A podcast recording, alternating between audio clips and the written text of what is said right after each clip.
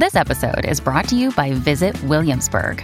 In Williamsburg, Virginia, there's never too much of a good thing. Whether you're a foodie, a golfer, a history buff, a shopaholic, an outdoor enthusiast, or a thrill seeker, you'll find what you came for here and more. So ask yourself, what is it you want? Discover Williamsburg and plan your trip at visitwilliamsburg.com. Hey, it's Ryan Reynolds, and I'm here with Keith, co star of my upcoming film, If, only in theaters, May 17th. Do you want to tell people the big news? All right, I'll do it. Sign up now and you'll get unlimited for $15 a month in six months of Paramount Plus Essential Plan on us. Mintmobile.com slash switch. Upfront payment of $45 equivalent to $15 per month. Unlimited over 40 gigabytes per month. Face lower speeds. Videos at 480p. Active Mint customers by 531.24 get six months of Paramount Plus Essential Plan. Auto renews after six months. Offer ends May 31st, 2024. Separate Paramount Plus registration required. Terms and conditions apply if rated PG.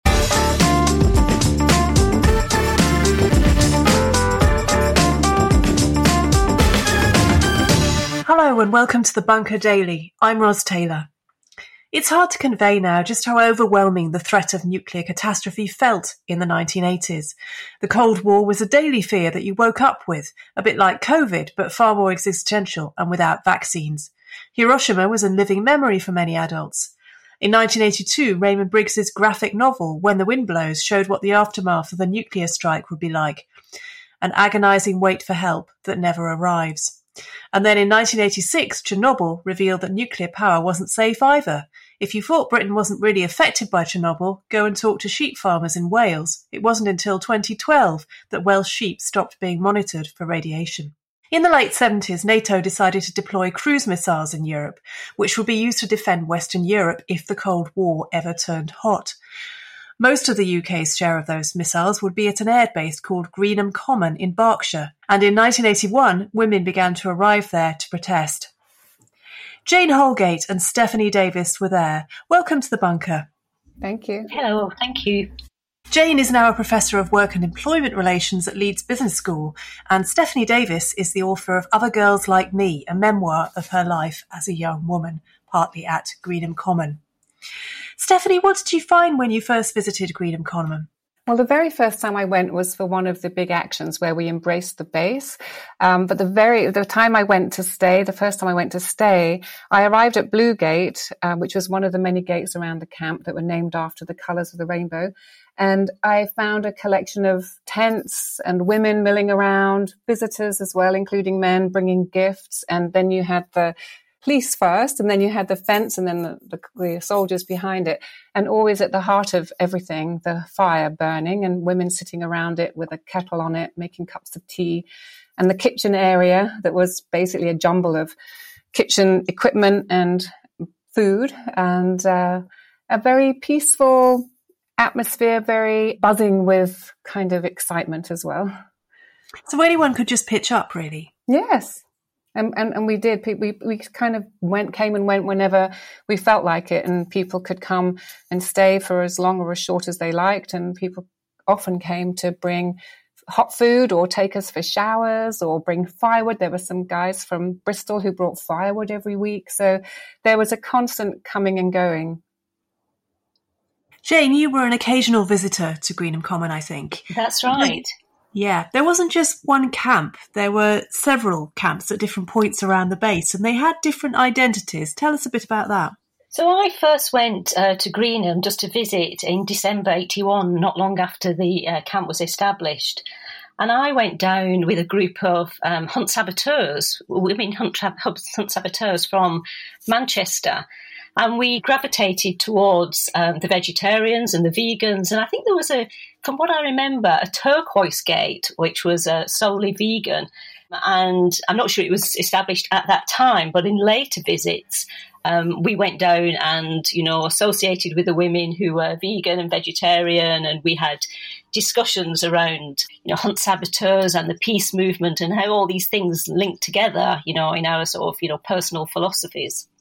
And then there were some of these were more kind of what you'd now call new agey, a bit more religious. There was a different vibe to each one, wasn't there? Yeah, Greengate was a women only space, so not even boy children could be, or male visitors at Greengate. That was set back from the road. And Yellow Gate was the main gate, which is where the press tended to go. So the women who were comfortable talking to the press tended to be there.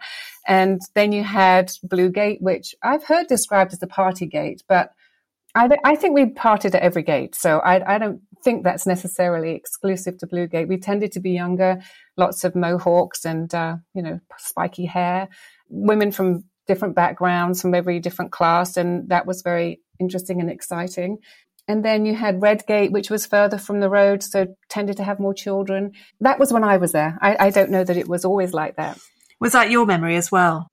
It is. I think it's it's fascinating the way that you know this was a, a you know a large women only space, but within that you know the interse- intersectional nature of people's characteristics led people to gravitate to different areas where they felt more comfortable, where they felt they had more in common with people, um, and it's, it's reflecting the way society works in general, the way people gravitate towards people who they feel are more like them in lots of different ways. So I think it was a really fascinating sort of development, the way that those gates established and established themselves, and people gravitated to the ones that they felt most comfortable with. What was the relationship with the police? Were they sort of always there, or did they just come swoop in occasionally and clear out camps and so on? Would, how how did you relate to them? Oh, they were always there. They were on guard in front of it, and then you had the British soldiers behind them, and then deep inside the base, you had the American soldiers who you didn't see very often. So they were pretty much um, protecting this American military base. And then they came en masse when there was a big action, or if they were going to let the cruise missiles out, in which case they came to pen the women in so that we couldn't lie down in front of the great big convoys that used to come bursting out of the gates from time to time. So, being a Greenham woman, it was a personal journey for you as well as a political one and you came you you came out as a lesbian when you were uh, I suppose at the camp and around the camp. How did Greenham sort of enable that to happen? It was just so liberating to be in this women only space. I had been in a relationship with a young man for several years that was emotionally abusive, but I hadn't realized it was until I was at the camp and was able to think about and reflect on it. I also had never seen lesbians before, and it's probably hard for young people to realize how invisible lesbians were at the time. And now I was seeing these gorgeous women like striding around, kissing each other on the lips. I was like, hang on a minute.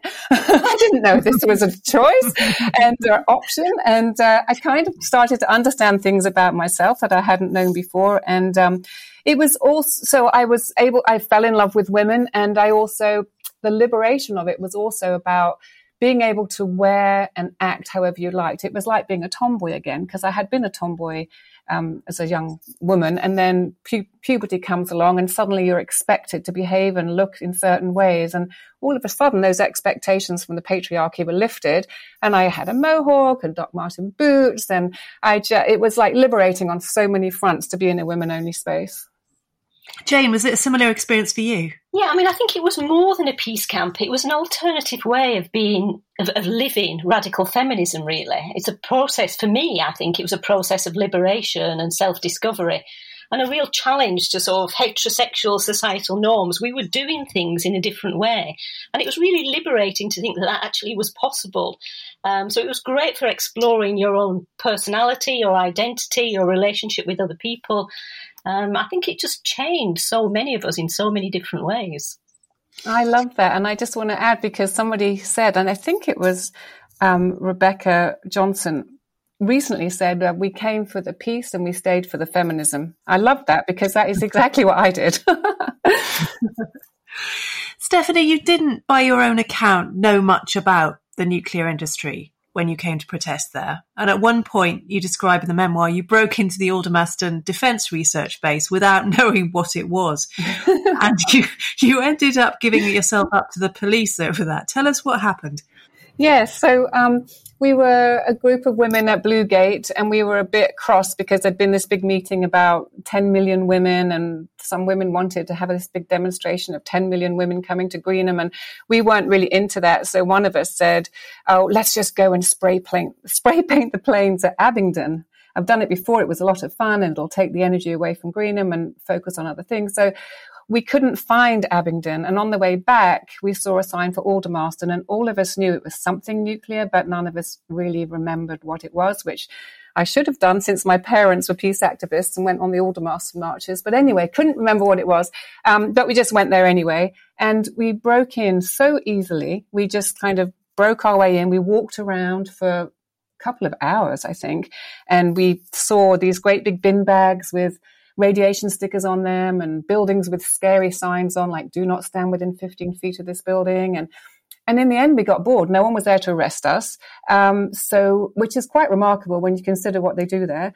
And so we left. And then as we were leaving, we walked through an area that we'd crawled through on the way in and saw a sign saying restricted area, do not enter. And we started to wonder what it was. And by the time we got back to the camp and spoke to some women there, we decided to call Greenpeace, and Greenpeace said, you know, you might have been exposed to radiation, but we don't have a Geiger counter. You've got to hand yourselves in if you really want to know if you were exposed to radiation, which is quite possible at a place like Aldermaston.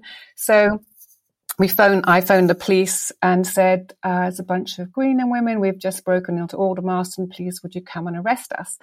And they said, well, if you could go to Orange Gate, uh, so we went to Orange Gate and a white policeman came and uh, they wouldn't touch us because they thought we might have been radiated. They just asked us to get into the van. They wouldn't give us any water to drink because they said if you have been exposed, you don't want to uh, take any further in you than you need to or whatever. And then they got two scientists came from Aldermaston, probably like around six in the morning. So we were there all night. And then the scientists came with a Geiger counter and they ran it over us and told us that we were fine. So even though it did speed up at certain points, they said it was fine. So we were arrested. A few days later, I had, did loads of phone calls. Now, then I knew everything about Aldermaston, unfortunately. And I was quite, we were quite worried. So I was speaking to people like scientists against nuclear energy and other experts around the country. And they all said if it sped up at some point, you may well have been exposed and you need to go to the National Radiological Protection Board in Harwell and uh, have a proper test. So five of us, the five of us went and um, had some proper testing and we were told that we were clear and we only had the same amount of radiation that we all have in us from the testing in the Pacific in the 50s. So that was rather sobering to discover that. But later on, um, I found out from a, a journalist that they had not looked for the right kind of radiation. And at that point, we were in our 20s and we were being full on activists. I did not pursue it any further than that. So um, we don't really know if we were or not. Although I did get to know a person who'd been in charge of um, safety at Aldermaston, and he had been extremely helpful and talked about what he thought might have, we may well have been exposed to uh, it because they might have buried radiated equipment underneath that area that we were in. and what was the outcome of handing yourself into the police? They well, they took us inside the base, which was unusual. Normally, they take you down to the police station, and um, there were two of them. They played good cop, bad cop with us for a while, and then they took us to the police station and arrested us and charged us with criminal damage and we ended up a year later having a court case at Reading Crown Court where we apparently had done something worse than if we'd broken into Green. And we expected to go to Newbury Magistrates, but we ended up at Crown Court in Reading. And was this the time when you were able to make links to the anti apartheid movement in the defence that you were putting across? Because you represented yourself, didn't you, in court? Yes, yes, thank you. Yeah. We we each took a different defense. We decided to defend ourselves. Uh, well, four of us did, and one of us had a lawyer. And I chose as my defense the fact that in Aldermaston they were using uranium from Namibia, which was illegal because it was uh, an apartheid country. And so I had been very involved in the anti-apartheid movement at university not long before I went to Greenham. And so I contacted people in that movement and we managed to get a representative from SWAPO, which is the Southwest Africa People's Organization, to come and speak in court in our support. And even we got a telegram, imagine it, a telegram from the United Nations, um, in support of what we've done because under UK law, we could break the law to prevent a greater crime. So that was that was our, our, basis for all of us. I was trying to prevent the greater crime of trading with an apartheid country. One of us was trying to prevent the greater crime of starting a nuclear war. Um, the other one was uh, on behalf of the people and animals that lived nearby that could be radiated. So we each took a different aspect of what we now knew about Aldermaston. And I was quite happy to be able to talk about apartheid. And in fact, the judge, in his speech uh, at the end, acknowledged that apartheid was a, a, terrible thing, but that this really wasn't the place to talk about it. It wasn't his role to legislate on it. But yeah. How did you get convicted? We got a two year suspended sentence, yes. So that could have been a lot worse, couldn't it? Actually, a two, two year conditional discharge. Sorry, that's what it was called. It could have been a lot worse. And in fact, we were told because the you know it went in waves how long women were sent to prison for and we were told just a couple of weeks before our court case that the precedent for us now was a few months in prison and that was not what i had ever intended to put myself at risk for. And so we did during this whole court case we were expecting to go to prison and it was a nice surprise to just get a two year conditional discharge Jane, this was a movement that relied a lot on magazines and newsletters to spread the word because it's, it's maybe hard to imagine for people under 40, but uh, back in the 80s, there wasn't any way of spreading the word quickly about demonstrations and protests like this. Tell us about how these kind of actions and how the Greenham Common women got out the word about what they were doing? That's a, that's a great question because, like you say, today people would just find it hard to to imagine how you'd get so many people involved in a protest without using, you know, Twitter and social media and, and things like that. But then, you know, we very much had to rely on producing our own materials, um, which we all did. And I think one of the great things about that is that they were so interesting, they were so diverse. It was a great way of keeping people connected by, you know, handwriting and duplicating uh, leaflets. And people would they were really artistic. You know people would put a lot of effort into you know creating wonderful images lots of symbolic images like webs and spiders and dragons and witches and, you know, people, you know, used art in order to get messages across. And we used to just distribute these. We were all, anybody who was involved in any sort of campaign work, whether that was in the peace movement or in the animal rights movement or the feminist movement, we all produced our own leaflets, and mainly they were handwritten because we didn't even have many typewriters at the time. But what that did is actually produce a whole range of really wonderful and inspiring uh, materials, and it's great to actually look back on some of those to see how wonderful they actually are. And because they were handmade, they were very distinctive, you know, from different groups of people. And it was just wonderful to see those sort of symbols of resistance coming out through those sort of, you know, people's own design skills. And you had some sympathetic backing in the national press, didn't you? I mean, The Guardian and Spare Rib, not really exactly mainstream, but still the kind of magazine that uh, quite a lot of women read and which backed you. But it wasn't, you didn't always get an easy ride from the media. Not from the media at all. I mean, it was, you know, of course, from Spare Rib, you'd sort of expect that, you know, being a feminist magazine. But from the press, it was very much the opposite, really derogatory language used against the women at the camp horrible, smelly lesbians was, you know, a constant phrase that was used. Uh, we were called dirty, untidy, reckless. Um, we were. and we were in lots of ways, absolutely. Um, but that's one of the consequences of being at the camp, you know, living outside, you know, it's, it's different. Um, you have different clothes and different hairstyles which fit the circumstances. But no, the press was very, very difficult, different um, and hostile in the main to what was happening. Um, you know, the Guardian, you know, there was some sympathetic reporting in the Guardian, but overall it was it was generally quite negative, and that was quite surprising, really, given the fact that there was a lot of support amongst the public for what was going on and for the women's uh, peace movement in general. So, in a sense, the press was sort of behind um, where the sort of, you know, the mass of the po- population, I think, was actually there in, in terms of its support of Greenham. And sometimes you were blamed for abandoning children in order to go and protest, weren't you? Well, there was one particular court case where a woman had her child um, taken away from her, lost custody of her child because her husband complained about her being at Greenham and said she wasn't an appropriate mother. Um, and that was a very, very political trial that took place. Um, I'm, I'm not certain that would happen today, but it was a way of undermining what was going on at Greenham and ensuring that women got back into the place where they were expected to be, which was in the home. So a lot of women did leave the camp as a consequence of that because they were fearful of losing custody of their children. There was a high point in 1982 when I think 30,000 women embraced the base formed a human chain basically around the edge. Were either of you there for that?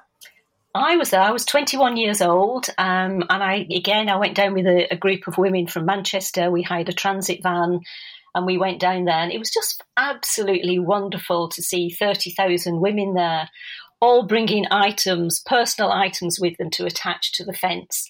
Um, and it was great to see, you know, people were putting pictures of their of children. Actually, there was one, several cases of women putting their wedding dresses attaching the wedding dresses to the fences, you know, to show the the way that they've escaped from patriarchy. But it was a wonderful thing where we all held hands around the base, and it's you know it's what nine was it nine miles uh, wide the whole of the base. There's perimeter, um, so it's just wonderful and inspirational to be part of a peace movement with so many women at that day. Maybe I held your hand. I was there too, and I was the same age. And I went with my mum. I came up from Bath University with a group of women um, from the peace movement there, and my mother lived nearby, and so we went together to that. So in 1989, the nuclear missiles began to be removed from Greenham. What was your reaction when that happened? For me, it was a sense of achievement. It, it, it, showed that protest and direct action can work, especially when it reaches into the wider community. It was a long, hard, and difficult fight in lots of ways. But it was also, as I said, you know, it created a huge sort of strength amongst women, um, a different way of living. And it was just, we can do things if we get together. It shows the, the positive nature of the collective, really, for me. When you look at what XR are doing now and their tactics, do you see echoes of Greenham in there? Because I was thinking recently there were some pram push and there was a feed in as well. Women bringing along their children and women are quite prominent in XR. Do you think in some ways that Greenham has ex- inspired the, the mod movement? I think Greenham has inspired all movements uh, since it was established, to be honest, and I think very much so. I, I also see the echoes um, of the tactics that were used at Greenham at you know XR's actions the lying down in the streets, you know, the, the non-violent direct action, the uh, passivity in terms of lying in the street and refusing to move, the mass arrests, all those are echoes of what happened at Greenham. I feel as if there's a, a thread of history that goes through um, many movements where we decide we're just going to lie down, take to the streets, and Greenham Common's an important part of that. But I also feel that we were pretty much silenced and very few people knew about us, even though we might have known about the suffragettes or the civil rights movement. So it was interesting to me how few people in XR actually had really heard of us and are getting to know about us now, at least among the people I know. Well, Stephanie and Jane, thank you so much for joining us. Thank you very much. Thank you. We hope you've enjoyed this podcast. If you did, you can help us reach more people by forwarding the episode link to three friends or tweet it to them with the hashtag bunkerup. Get them to send us their feedback. It's really useful. If you enjoy The Bunker, you can help us keep going by backing us on the crowdfunder Patreon. Search Patreon Bunker Podcast to find out how to get the show early and without ads, plus lots of extra benefits. I'm Ros Taylor. Thanks for listening. Join us next time for another Bunker Daily.